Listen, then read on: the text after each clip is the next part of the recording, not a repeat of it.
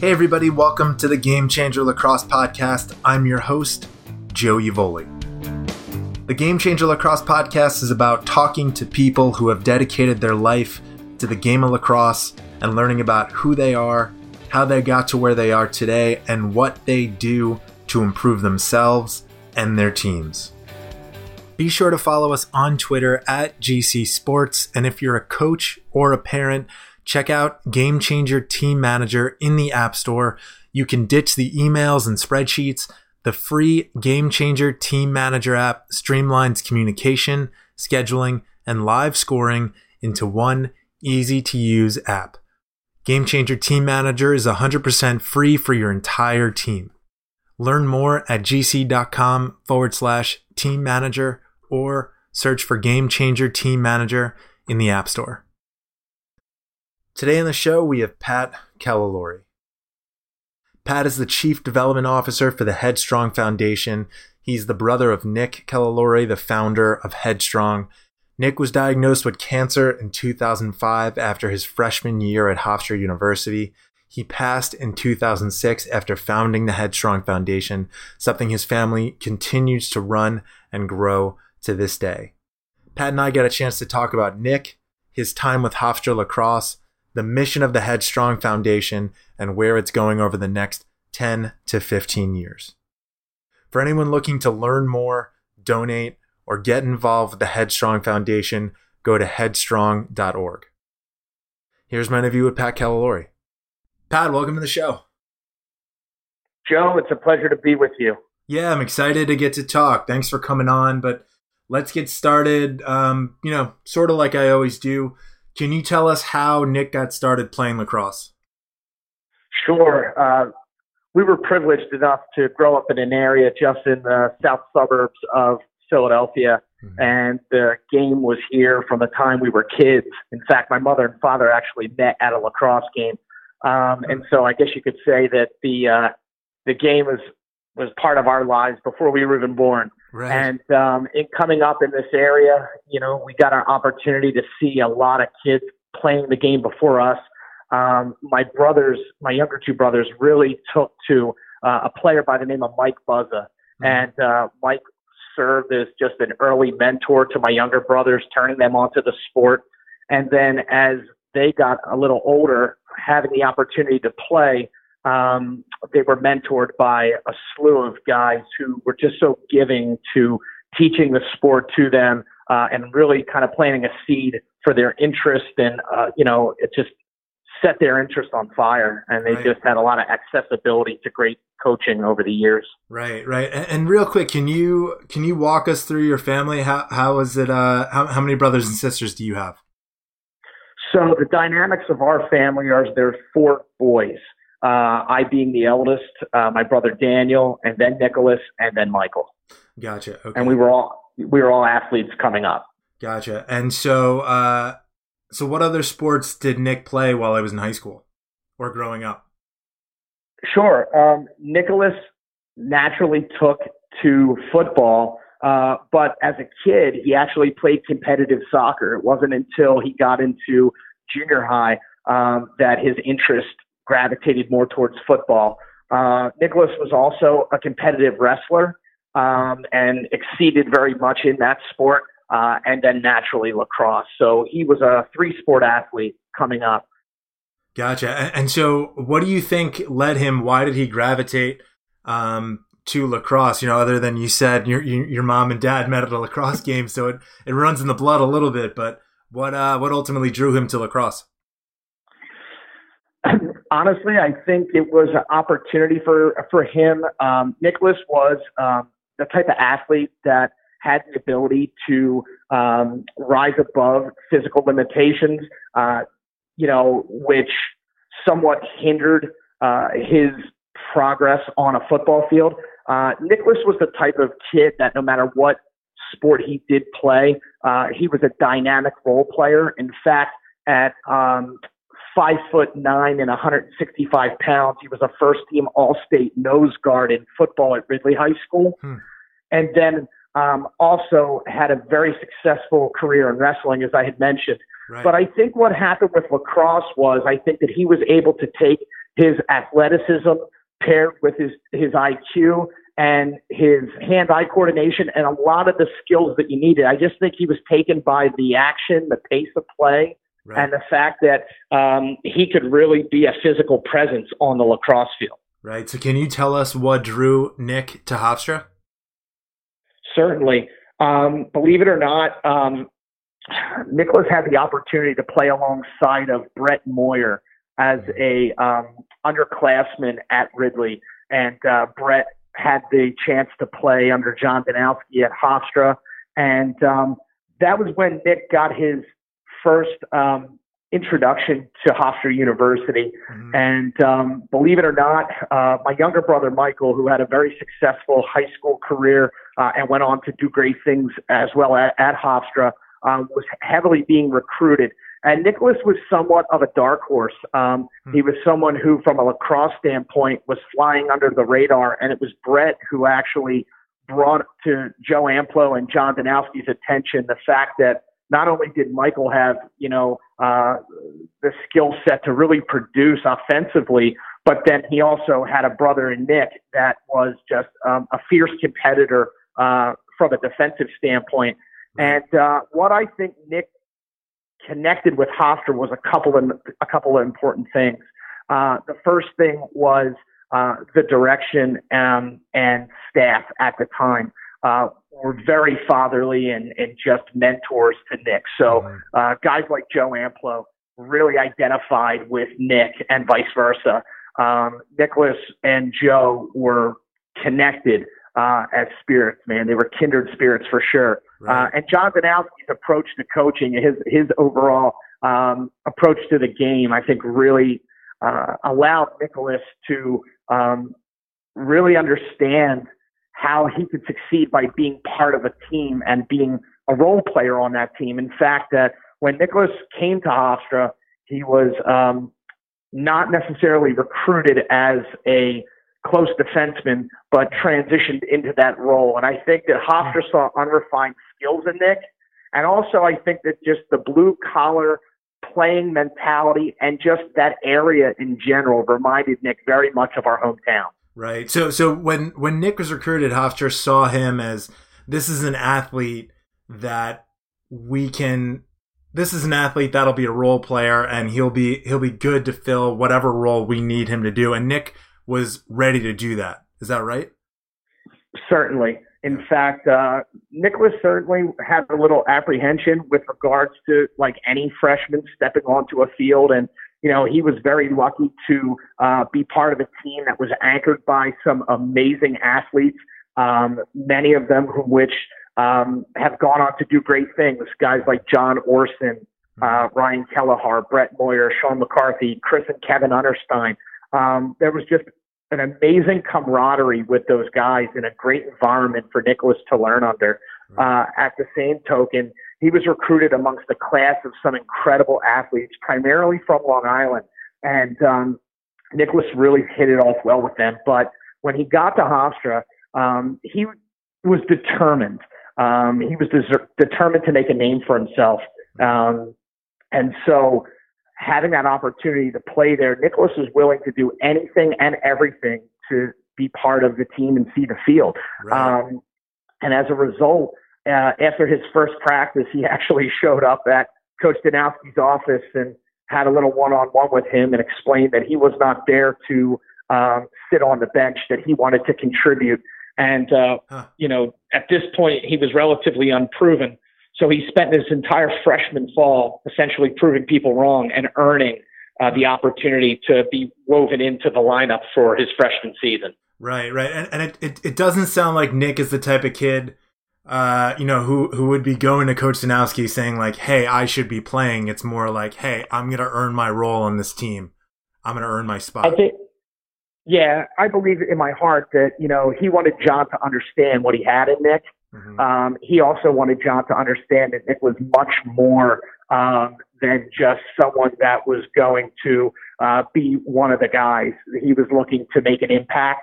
Right. Um, and he was willing to push himself harder than anyone. And I always tell a, a great story uh, about a defenseman from Rocky Point, uh, New York, named Jack Vivinetto. and uh, Jack was a physical specimen, heavily recruited by John, and uh, Nicholas and Jack, their freshman fall, uh, went head to head against one another. Uh, at, you know, for weeks, and uh, and at the and at the end of fall, um, Jack was actually asked to serve as a redshirt freshman to make way for Nicholas on the roster. Oh, and wow. um, to this day, Jack is actually a Navy SEAL. Just to, just to put that into perspective. And uh, what yeah. what st- what started out as a point of contention, uh, the two guys essentially became best of friends. Right. And um, and that's that remained true for the rest of my brother's life. So uh, the Divinetto family certainly holds a very special place in our hearts. Um, but uh, that to just speak to the intensity. And I think if you spoke to any of Nick's teammates over the years, and and there's been a ton, uh, mm-hmm. many of who've gone on to play at the professional level. I think that the word intensity would be the one that would best describe his attitude and his approach to the game. That's awesome. Um, so, can you tell us a little more about his freshman year? Um, you know, going off of what you just said, um, you know, he worked to get some pretty significant playing time, correct? Yes. In fact, um, like I said, it became a matter of understanding that you know Nicholas was relatively un, unrefined, and mm. um, and what the coaching staff did was they were able to between uh, very well experienced coaches and an incredible upper class group. Um, they were able to develop Nick. Uh, guys like you know John Orson, as I had mentioned previously, and Brett Moyer. You know they were able to teach Nick positioning and how to from a um, just from a uh, positional standpoint, they were really able to increase Nick's IQ, and he had a willingness to learn that was one thing about Nick, which was quite special, was that he was a constant student, right. and he was the type of person that you know believed in the concept of team and had a willingness to go over and above for the sake of the team and just buy into a philosophy. And I think upperclassmen, you know, really appreciated the fact that this was a young man that was that was willing to buy into the leadership that was in place um, and really give his all for them. And um, and I think that at the end of the day, his transition to Hofstra was incredibly positive because of that. Mm-hmm. Um, you know, he recognized that Hofstra presented a wonderful opportunity to him and to his family.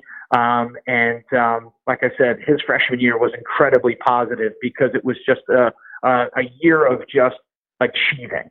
Right. Um, and, and, and in a way, all the hard work that he had did in high school. I mean, when Nicholas was at Ridley, he was part of three state championships, three consecutive state championships. Right. And in his junior year, the team went undefeated.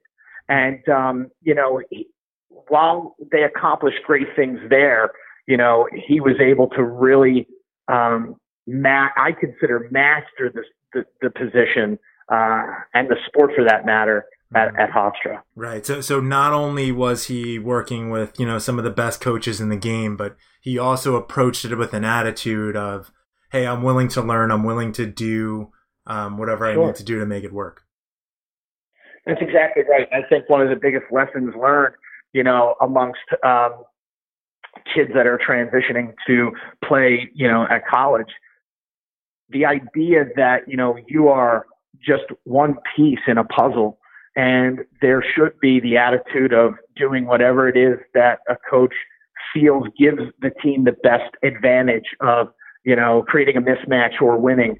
And, um, and that may mean changing positions. You know, I know my younger brother Michael, you know, was a very successful attackman, but he actually, you know, um, was put in a role of uh, leading the offensive charge from the midfield uh, throughout his time at Hofstra just due to his sheer speed and ability to split dodge and cut the lane. Right. So, you know, Nicholas uh, was more of, like I said, a defensive, um, you know, uh, ground ball master. You know, he was mm-hmm. somebody who always came up with the ground ball, very dependable. Um, and I think that, like I said, from a defensive standpoint, there was um, a confidence that was established um, and as well as a camaraderie amongst the defensive lines at Hofstra when Nick was there. Right, makes sense. Um, so, can you tell us about the day Nick was diagnosed? Sure. Um, certainly, one of the um, most difficult um, situations ever to happen to our family and something that we wish no family um, has to endure uh, was the day that we learned that Nicholas had had cancer. Mm-hmm. Um, I can honestly tell you that Nicholas presented very little symptoms. In fact, the symptoms that he did present uh, were no different than seasonal allergies. Uh, hmm. in fact, what had transpired was Nicholas came home. Uh, my mother was concerned about some whistling in his in his nasal, uh, and so she had scheduled an appointment at an ENT, and they were quite concerned about just inflammation in his tonsils and adenoids, um, which essentially required just an extraction. So, just a routine outpatient procedure, uh, an extraction of the tonsils and adenoids. Most kids have it. I know my son had it done when he was in first grade. Right. Um, and so, anyway, uh, the last thing that we were prepared to hear was that there was a general concern that there was a possibility that it, there could be some cancer cells. And um, as a result, um, the specimen was sent for uh, diagnostic testing. Um, and in fact, that it did come back uh, as malignant. And um, Nicholas was told uh, at 19 years old that he had a very aggressive form of cancer. Wow. Um, at the time, we were quite foreign to uh, the disease, and um, it definitely shook our family to its core. Um, but I can obviously elaborate a little bit about, you know, Nicholas and his reaction uh, to it. Uh, he was certainly aware that um, there was some general concern by the physician mm-hmm. uh, regarding some of the coloration of the tissue that was extracted. And obviously, he understood that there was a possibility. But, you know, one thing about my brother was that he was always very optimistic and very. And I think that there was a great uh, sense of just um, a sigh of relief Justin Nicholas's acceptance of um, the fact that, you know, there was a possibility that there could be cancer. Nick was like, okay, like if it is, then you know we'll re- we'll react to that, you know. Mm-hmm. Um, but you know that was kind of the way Nicholas elected to deal with things. I mean, you know, he was actually able to apply his you know mind over matter mentality to a lot of things, and right. one of them was this cancer diagnosis. And so, upon the extraction, and while you know this uh, specimen was being um, you know uh, reviewed, Nicholas actually returned back to Hofstra. And at the time, hmm. my younger brother Michael was up there, and the boys were roommates.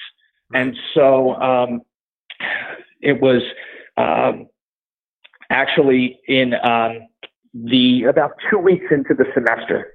So Nicholas was going into a sophomore year. Michael was just, you know, uh, moved in on campus, and you know, this dream that the younger two brothers had was uh, came true for all of about two weeks before the rug was ripped out from under us. In fact, it was uh, September 21st um, of 2005 when Nicholas was diagnosed. And uh, hmm. My parents were um, informed first. Um, and then, believe it or not, myself and my brother Dan were informed. Hmm. Um, we actually knew that Nicholas had cancer before he did.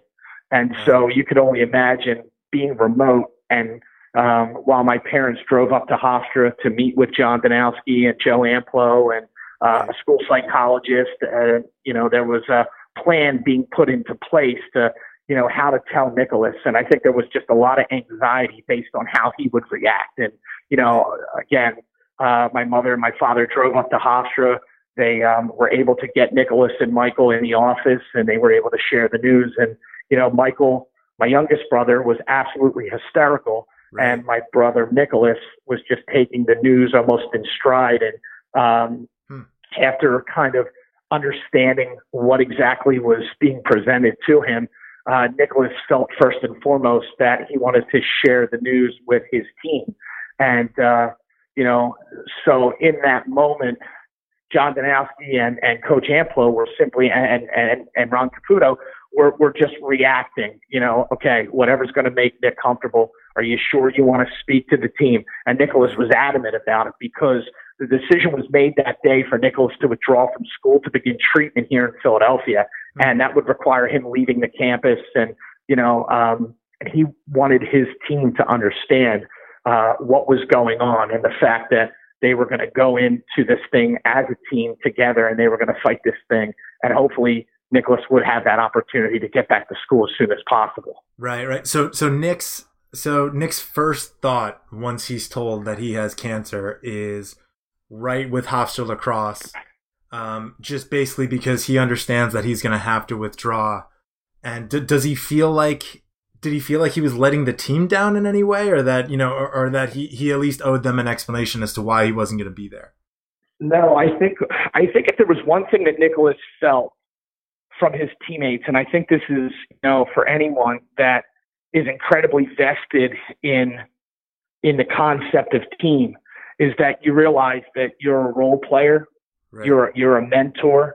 You know, um, when you buy into something bigger than yourself, you know how you contribute. It's like any family. Mm-hmm. Uh, everybody plays a position, everybody plays a role, and I think that what Nicholas was feeling in that moment was, and he's he always referred to his teammates as his brothers, uh, given that fraternal connection of you know blood, sweat, and tears on the field and off the field, and just dealing with a lot of different variables um, as kids do in college.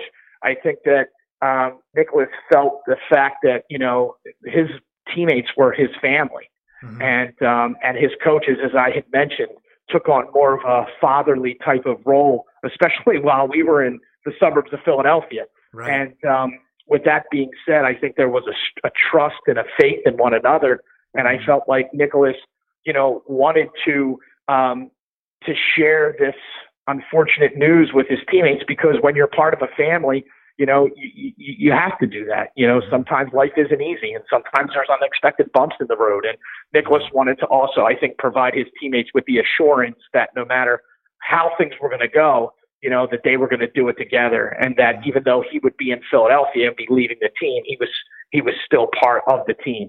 Right. And, um, and you could talk to this day John Danowski, Joe Amplo, um, Neil Goldman from uh, from Under Armour, or mm-hmm. anyone who was in that room, and they'll tell you probably it was probably one of the most defining moments in all of their careers because of the courage uh, that Nicholas displayed in that moment. Right, for sure, for sure. So, can you, you know, over the the course of the next couple months, you know, while Nick is fighting this diagnosis, can you can you talk about how lacrosse helped him through this time?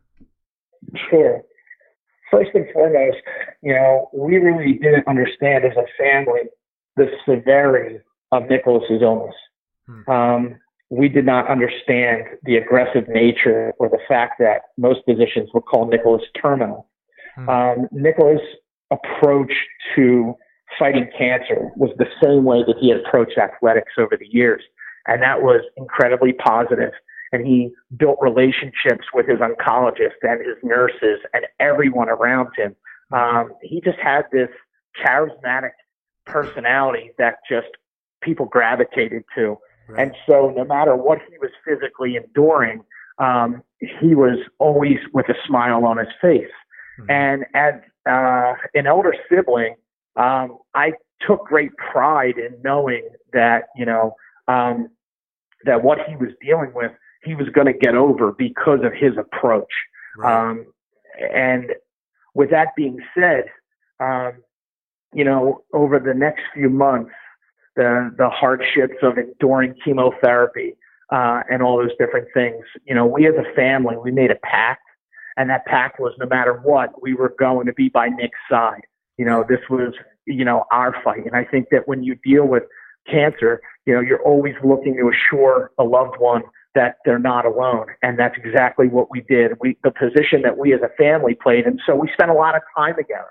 Mm-hmm. And, um, you know, I can certainly tell you that the lacrosse community began to, um, really play a factor in our road to recovery, if you will. Um, not only did teams by the droves reach out once, you know, Nicholas's uh, story became public.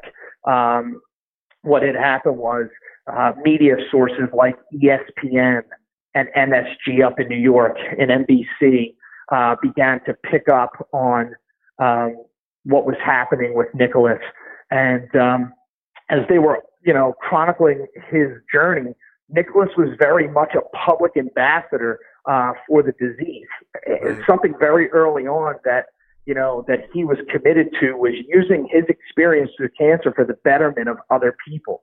And he felt like through lacrosse there could be this incredible platform um, just based on his own experience of fraternal brotherhood that he experienced right. um, as a player, let alone being a patient. And mm-hmm. so when when when he was dealt this hand, um, you know how small the community can be, which is probably one of its best attributes. Right. Uh, is just you know how accessible people are, mm-hmm. and uh, people just in um, in just the best of intentions were reaching out to Nick with letters and signed jerseys and signed helmets and you know um, visits and calls and um, I remember specifically like Chris Bates uh, the day Nicholas was diagnosed was at our door.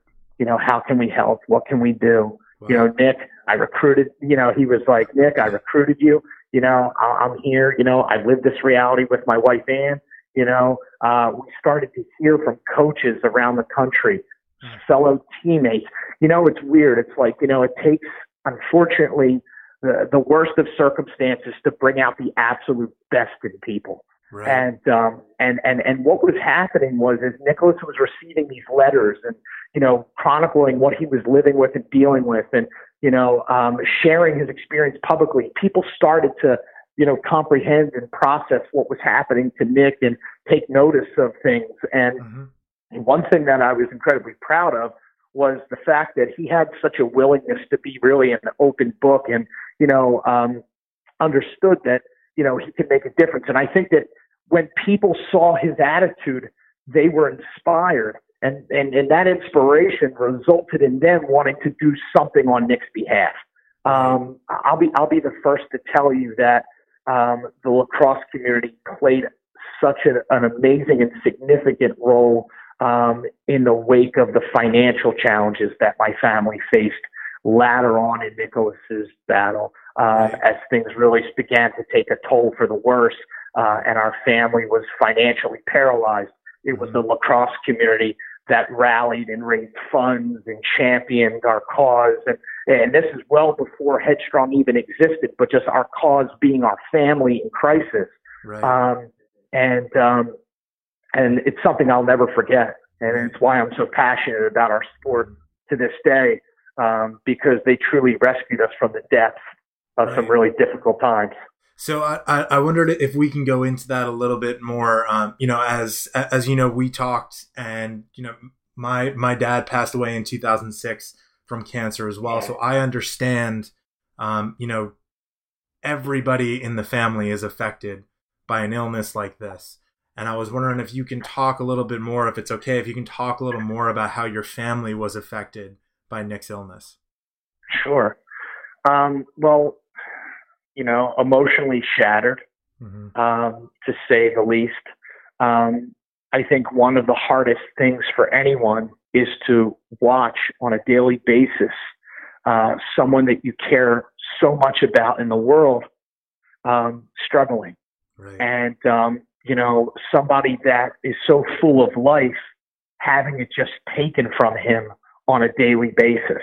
Mm-hmm. And you know, at the end of the day, I know each one of the members of my family process things differently. You know, we're all different as people. And so for my parents, um, they were terrified. They were right. filled with anxiety. Right. And then on top of that, they had the additional burden of going to work every day and fielding questions from people. You know, how's Nick? How's Nick? You know, we really didn't want to, you know, convey or worry people about his health state. Right. Um, you know, um, but I will say this that um, despite how difficult it was to navigate that time, um, it really kind of brought us together. I think you know when you when you really look at you know um, how important family is, you really come to value those moments mm-hmm. um, because we were together, we were united. Um, you know, everyone was working together to try and lift Nick's spirits or make right. life easier for each other or offset the bills. Mm-hmm. Um, I know for me as as as a elder sibling, um, I was worried sick about my brother. Um, right. I will actually share with you that I actually lost a job. Amidst Nicholas's cancer fight because I was so consumed with with um, what was happening to our family that I just could not perform in a in a in a in a sales function. Right. Um, and so my uh, my brother Daniel um, again internalized things and um, you know was was the one of us who really played such a significant role in helping my family financially navigate things and uh, and Michael you know Michael was still up at Hofstra at the time and so you know again he was um, up at school and uh, it was funny. He and I were talking last night, and um, he had said that the minute he learned uh, that he didn't think in his heart that Nicholas was going to make it, he withdrew from Hofstra immediately and came home. And so um, he actually spent the last two months really caring for Nick by his bedside. And um, like I said, I mean, it's, it's like um, I don't think people understand in the moment, you know, I, the only way I can really explain it is that from our family's perspective, I, I, I've always said that it felt like our life was like completely halted. Like if you could take a remote right. control and hit a pause button, mm-hmm. and then your life is just at a standstill, but everything else is moving around you. You know, people are carrying on with their lives and going to work and dealing with different things, and your life is just halted. Right. And um, you know, and, and that was probably one of the most difficult feelings um, that I've ever experienced in my life. And um, and at the end of the day, you know, you're just hoping for positive news. You know, you're going to a doctor's appointment and you're filled with anxiety and you don't know what it's going to be. You know, it, they, the doctor could tell you, well, we have this controlled, or you know, unfortunately, this is advanced and progressed, and you know, that happened throughout the duration of my brother's treatment. Nicholas was really never given any type of positive news. Um, so you could only imagine how defeating that was from a mental yeah. standpoint uh, and from an emotional standpoint. You know, and one thing for my brother, I can tell you that what really bothered Nicholas throughout cancer wasn't so much having the disease or enduring the physical treatment or the side effects. It was really um, his concern um, for everyone else around him. Um, what bothered my brother most wasn't so much the fact that he had cancer, it was what it was doing to everyone that he cared about. Right. What it was doing to my mother and my father. You know, at one point in time, and it's in these moments that you really find what true sacrifice is all about. Mm-hmm. You know, I'll forever admire my mom and dad for their courage, um, for, you know, going to work 10 and 12 hour days and then drive right to the hospital to take care of Nicholas to relieve one another. Um, you know, and like I said, when I, when I think about, uh, what we went through, um, there were certainly a lot of emotions. Um, a lot of positive things came out of it, but I'll be the first to say that, you know, nothing can prepare you for dealing with cancer because it's not like a cold. It's not like it gets better. Right. You know what I mean? And in our case, it just progressively got worse. Right. Um, and so when you pair that with the stresses of everyday life and household expenses and then unplanned and unfortunate medical expenses, and then you come to find that like, you know, there's a treatment option that may work. Um, and that's in Bethesda, Maryland. We relocated at the end of Nicholas's life in an attempt to save his life. Mm-hmm. Um, you know, at the end of the day, uh, it's just a feeling of not having control. Right. And it's probably one of the most unsettling feelings that anyone could be dealing with. Right. Well, listen, I, I, I understand where you're coming from. Uh, and I mean, I, I, think you described it perfectly with time just stops.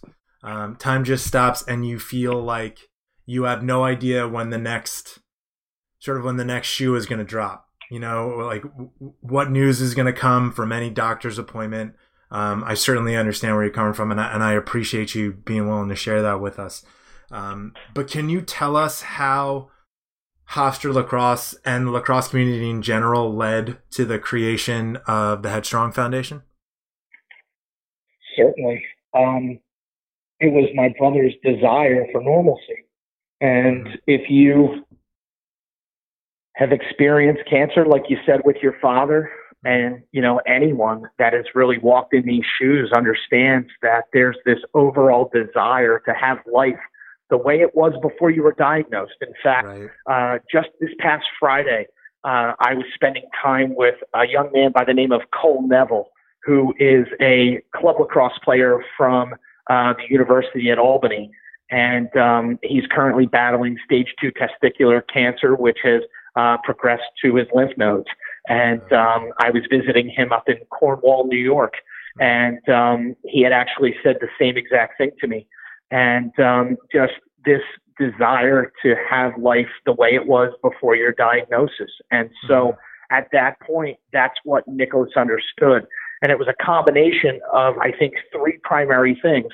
The first thing was his desire to be back at school and to have life the way it was. Nicholas would always say, you know, when I have the ability to go to practices and be on the field and watch games, it's like all that I'm going through doesn't matter because when I'm at Hofstra, I'm normal and I'm, right. you know, I'm part of something bigger than myself. So I think number one, his desire to do things in lacrosse was anchored primarily by that. The second thing was the idea that his short-term goal was to be able to return to his original weight as well as physical demeanor uh, and stature uh, prior to his cancer diagnosis because um, during that time, he lost a significant amount of his body mass uh, just due to just sheer appetite changes and just, you know, um, just side effects of treatment. Mm-hmm. Um, the other thing was just, you know, the desire to, um, you know, take this support system that was reaching out um, so generously and and and be able to harness that for good. Um, so that was the second thing. Um, and then the third thing was to be able to do something with family. And I think that you'll you'll find that at the root of our lacrosse community is family. So his love for the sport and his team in school, the love for the support that was being displayed towards him and this critical time for our family, and also this um, this idea of family and how together as a sport there could be a sizable impact on behalf of people who have had the rug ripped out from under them. Right, right. So I I, I want to get more into the Headstrong Foundation in a second, but I was wondering if you could, if you would mind telling the story about the last time uh, Nick got to play lacrosse. Sure and um, it's probably one of the most emotional stories that, as a brother, I can tell. Mm-hmm. Um, you know, for me, um, I had the opportunity to uh, to coach my brothers in high school, mm-hmm. um, which was certainly um, something really, really special.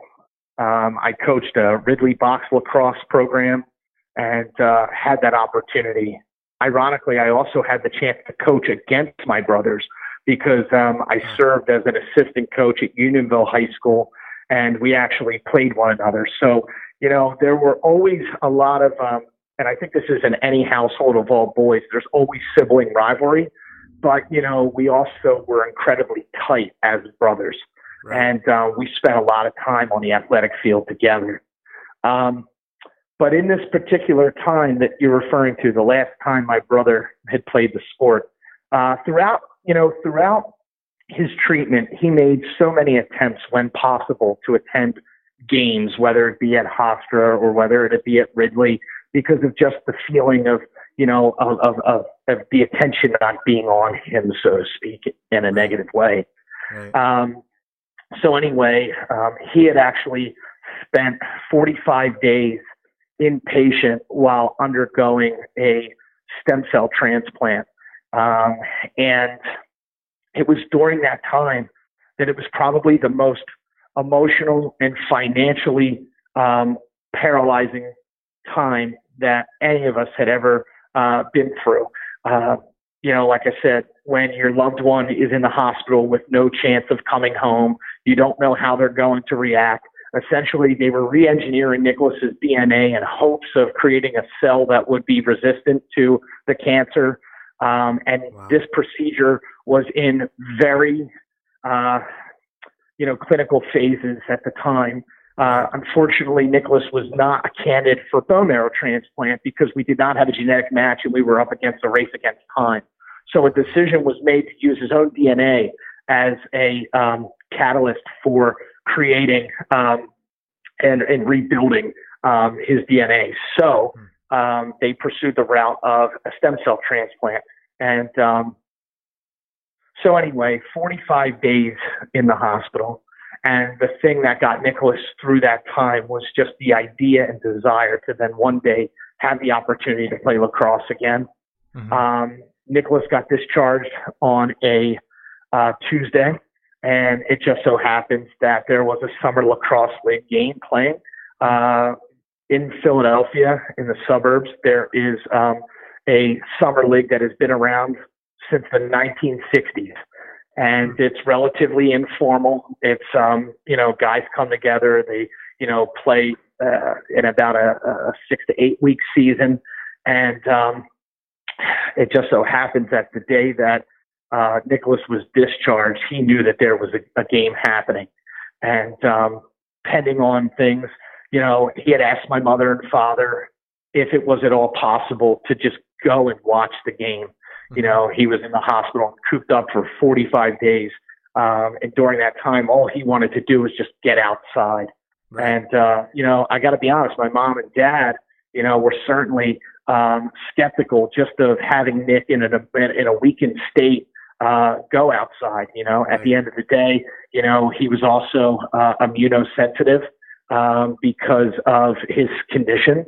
And um, they were just safeguarding Nick and uh, but at the end of the day, you know, you also want to let this young man who's been through so much just ha- have have some regularity in his life, you know. And so my mom and dad saw no harm in going to the game. So um, Nicholas was discharged in the morning and uh, got home, got some rest, and uh, lo and behold, he packed his stuff.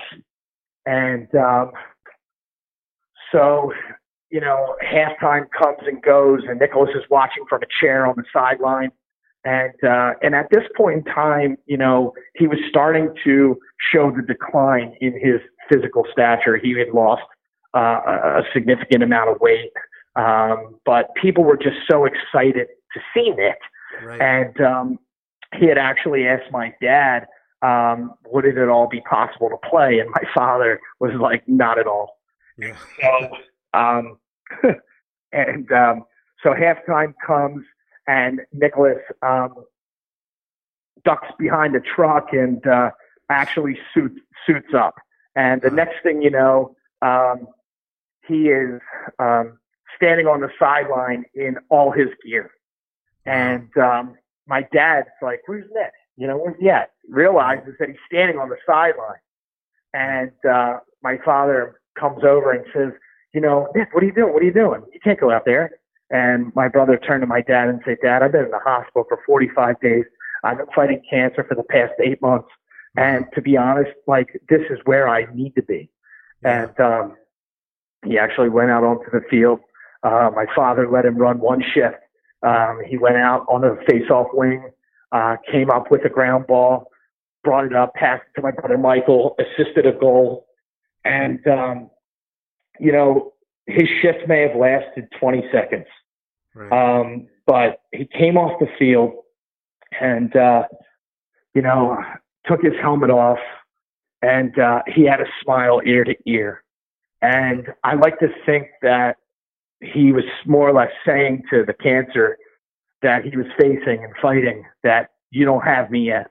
Right. And in, in that moment, after being, you know, in the hospital for 45 days and having, you know, chemicals throughout his body and just, you know, all the negative setbacks in that moment, it was like a release. Right. He right. was able to channel um, all the frustration and anger and all the things that he was, you know, dealing with, and he was able to turn it into a positive and productive opportunity on a lacrosse field. Right. And right. Um, it was probably hands down the most important game if not the most important shift he ever played because it, it was his last. And in that moment, he truly made it count.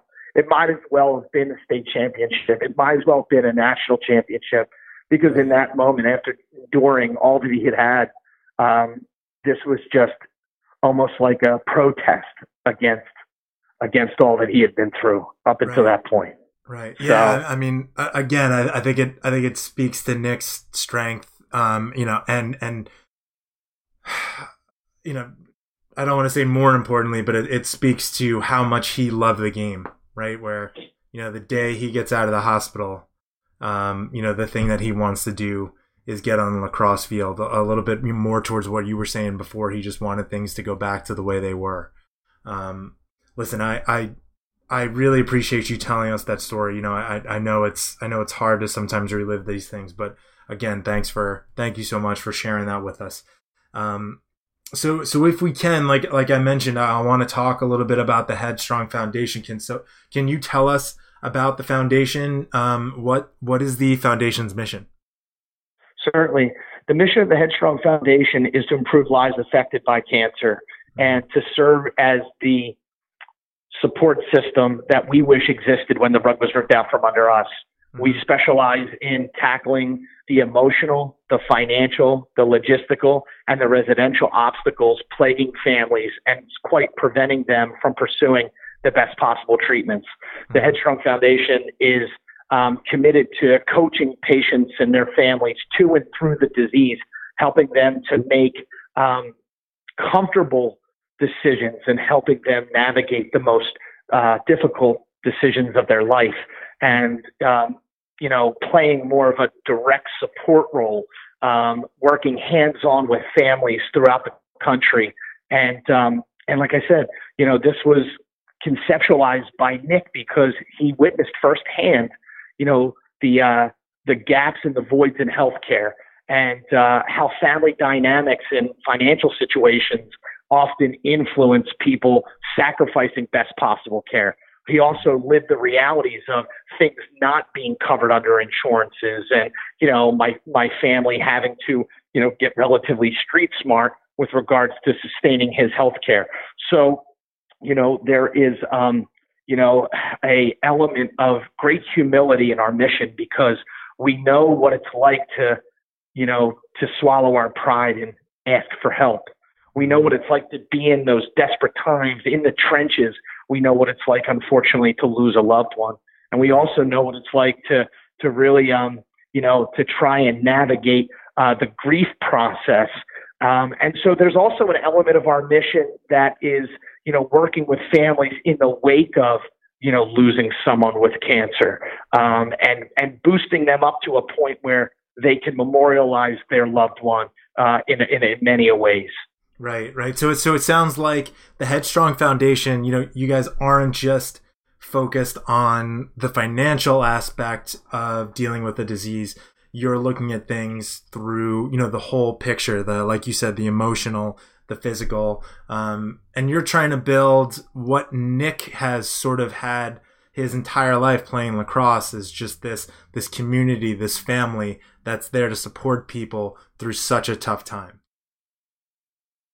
Certainly.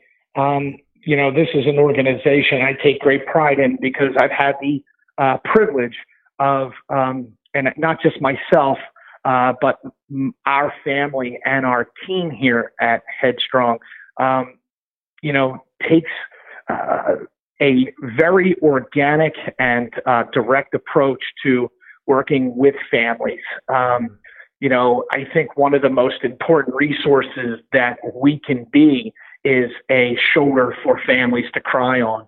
Um, and then obviously addressing the pressure points throughout one's experience with cancer, often financial, um, and um, you know trying to rescue them from the deaths. Um, and uh, whether it's holding the hand of a caregiver and helping them navigate how to communicate to a loved one who's dying, um, whether it's um, you know just trying to keep a family unit intact during a very very difficult experience. Uh, helping them make decisions to pursue treatment regimens, um, helping them to um, to just kind of comprehend things with more clarity and transparency. You know, realizing, uh, you know, sometimes when you're talking with someone, you know, me personally, while I physically never endured chemotherapy, I can certainly put you in touch with pe- many of people who have, you know, that can relate. So, you know, I would want to say that the biggest overshadowed challenges in healthcare is where Headstrong goes to work. The limited accessibility to treatments paired with affordability are the fields that we play on. Mm-hmm. Gotcha. And can you talk about how has the foundation grown since its inception? Certainly, because that has been one of the most amazing stories in and of itself. And I believe it's a true testament to Nicholas and his desire um, and the power of athletics and lacrosse in general. Um, I'm very happy to share that the Headstrong Foundation has played a hand in helping more than 18,000 families from across the country wow. over the past 12 years. Uh, this organization has allocated um, upwards of $20 million in direct assistance and programming to families. We also uh, provide more than 3,000 nights of complimentary housing and underwrite each year $2.5 million in out of pocket expenses attributed to lodging. Uh, we own and operate guest family homes called Nick's Houses. And these homes are designed specifically to meet the unique needs of patients and their families and um, provide them with complementary housing so that they don't have to worry about navigating hotels and you know and and all the anxiety that comes with a relocation. Um, you'd be surprised at how many people forego best possible treatment just due to the feasibility of a relocation. Right. Um, we help ease that. We play such a significant role um, in that. And the homes are designed where they have everything from uh, private space as well as common areas where they can interface and interact with other families living their same reality. They're able to reap the mutual benefits of that. Uh, they're woven into the fabric of the community, so someone from Las Vegas, Nevada, can feel at home here in Philadelphia. Um, we're very close in proximity to public lines of transportation because you know we felt like that was important for people. A lot of our families are um, without a vehicle, so they're able to utilize public transportation to and from the medical center. Um, in addition to that, um, we provide workstations and virtual classrooms and recreational outlets and activities um, that are designed specifically to meet their needs. Their homes are ADA compliant. They're absolutely beautiful. And uh, we're actually going to be planning on scaling Nick's houses into New York, Boston, and Baltimore over the next 15 years. So, so what we've been able to do in the 12 year history of Headstrong is literally double our organization as far as our impact over the past 12 years, year after year after year. And we're led by a very simple strategy and philosophy, and that is the more we do equals the more we can do. Um, you know, we're driven by the idea of helping families remain whole and, and, and, and helping by using our experience um, by approaching it in the most empathetic and compassionate, and most importantly, we're restoring the humanity um, to being to being sick with cancer and trying to play that position. Like I said, nothing's more disheartening uh, than when a loved one can't assure a you know someone they're caring for the best possible care. Right. And can you can you tell us where people can go to learn more about the Headstrong Foundation and to contribute? Certainly. Um, there are uh, a variety of great ways to get involved many opportunities within the sport uh, and beyond. Uh, certainly, people can visit headstrong.org um, to kind of better understand our website and understand how to get involved. They can certainly follow us on uh, all forms of social media at Headstrong FND. Um, and that's a wonderful way to again um, get involved from a from a very um, you know um, a very organic level. You can obviously get um, dialed into all the great opportunities that we have and our campaigns and things like that. throughout the year, we have some great outlets of engagement that range from actual events um, of an athletic nature uh, to different campaigns like Lacrosse Mustache Madness and Game Hair Havoc and the National Wax Off Against Cancer, which are interactive third party campaigns. We have some wonderful alliances and partnerships in the sport with Premier League Lacrosse um, and National League Lacrosse, as well as StringKing. And there's great ways for athletes in our sport to get involved from a post collegiate standpoint. Uh, we have a great business development networking on uh, LinkedIn. It's our Headstrong Leaders program. Um, and again, if uh, someone has an idea and wants to champion our mission, you know, we're certainly uh, able to uh, and encourage that, to be honest. We have a great support staff here. Uh, we have uh, a fundraising team that's devoted to helping coach people to and through their fundraising, ensuring success. We have a, a more of a, a, social work team here at Headstrong as well for people that actually are in need of our services. Um, and and naturally, uh, there's um, an athletic backdrop to almost everything that we do because the way that we've designed this organization, it very much is on par with Nick's personality. Um. And the things that we do always go back to uh, to that. And I think that the fact that Nicholas was a young man at 19 when diagnosed, 21 when he passed away, a great deal of the things that we're involved with are with colleges. And we actively interface with more than 780 uh, collegiate institutions each year.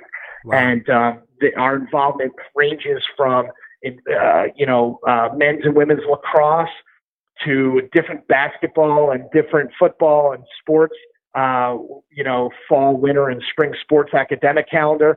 Also, um, we are uh, one of the charity partners of the Big East, uh, which is wonderful. So there are conferences that have woven us into their fabric, and um, we're just absolutely delighted. And the beautiful thing is, is that we still view this organization as though it's in its infancy. Uh, there's so much more that we can be doing.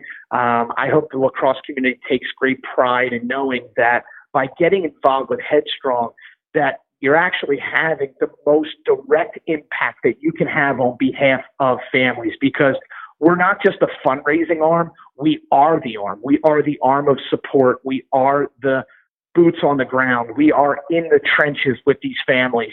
Um, and I think that's something that uh, the lacrosse community should really take pride in knowing that they've had a direct hand in shaping our social footprint.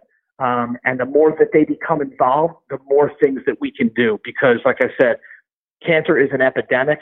And um, while what we're doing is wonderful, there's so much more that can be done.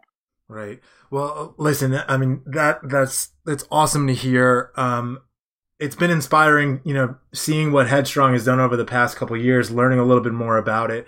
And I'm really excited to see what happens over the next couple years, the next 5, 10, 15 years, like you mentioned. Um, but, uh, Pat, uh, we will put those, we'll put those links that we just talked about in the show notes of the blog post. So anybody who's looking to learn more or to visit the site, um, or to contribute in any way, you can always you know, follow the links that Pat will provide, and then I'll put on the blog.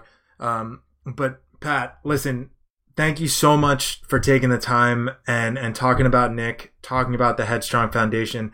Uh, you know, I know some of this is is tough to relive, but I, I really appreciate you taking the time and spreading the word. Joe, it's my absolute honor and privilege, and I thank you so much for providing a platform for us to champion through. Thanks for listening to today's episode of the GameChanger Lacrosse Podcast. I'm your host, Joe Uvoli. You can follow me on Twitter at Joe Uvoli. You can find more episodes of the GameChanger Lacrosse Podcast on this season at thisseason.gc.com. If you like the podcast, please take a second to give it a positive review on iTunes. This helps more people find the podcast. Be sure to follow us on Twitter at GC Sports. And if you're a coach, a parent, or you run a travel or club team, check out GameChanger Team Manager in the App Store. It's an essential, all in one scheduling and communication app for lacrosse coaches and parents. GameChanger Team Manager is free, it's easy to use, and it doesn't serve ads. Learn more at gc.com forward slash team manager. Until next time, keep working and keep getting better.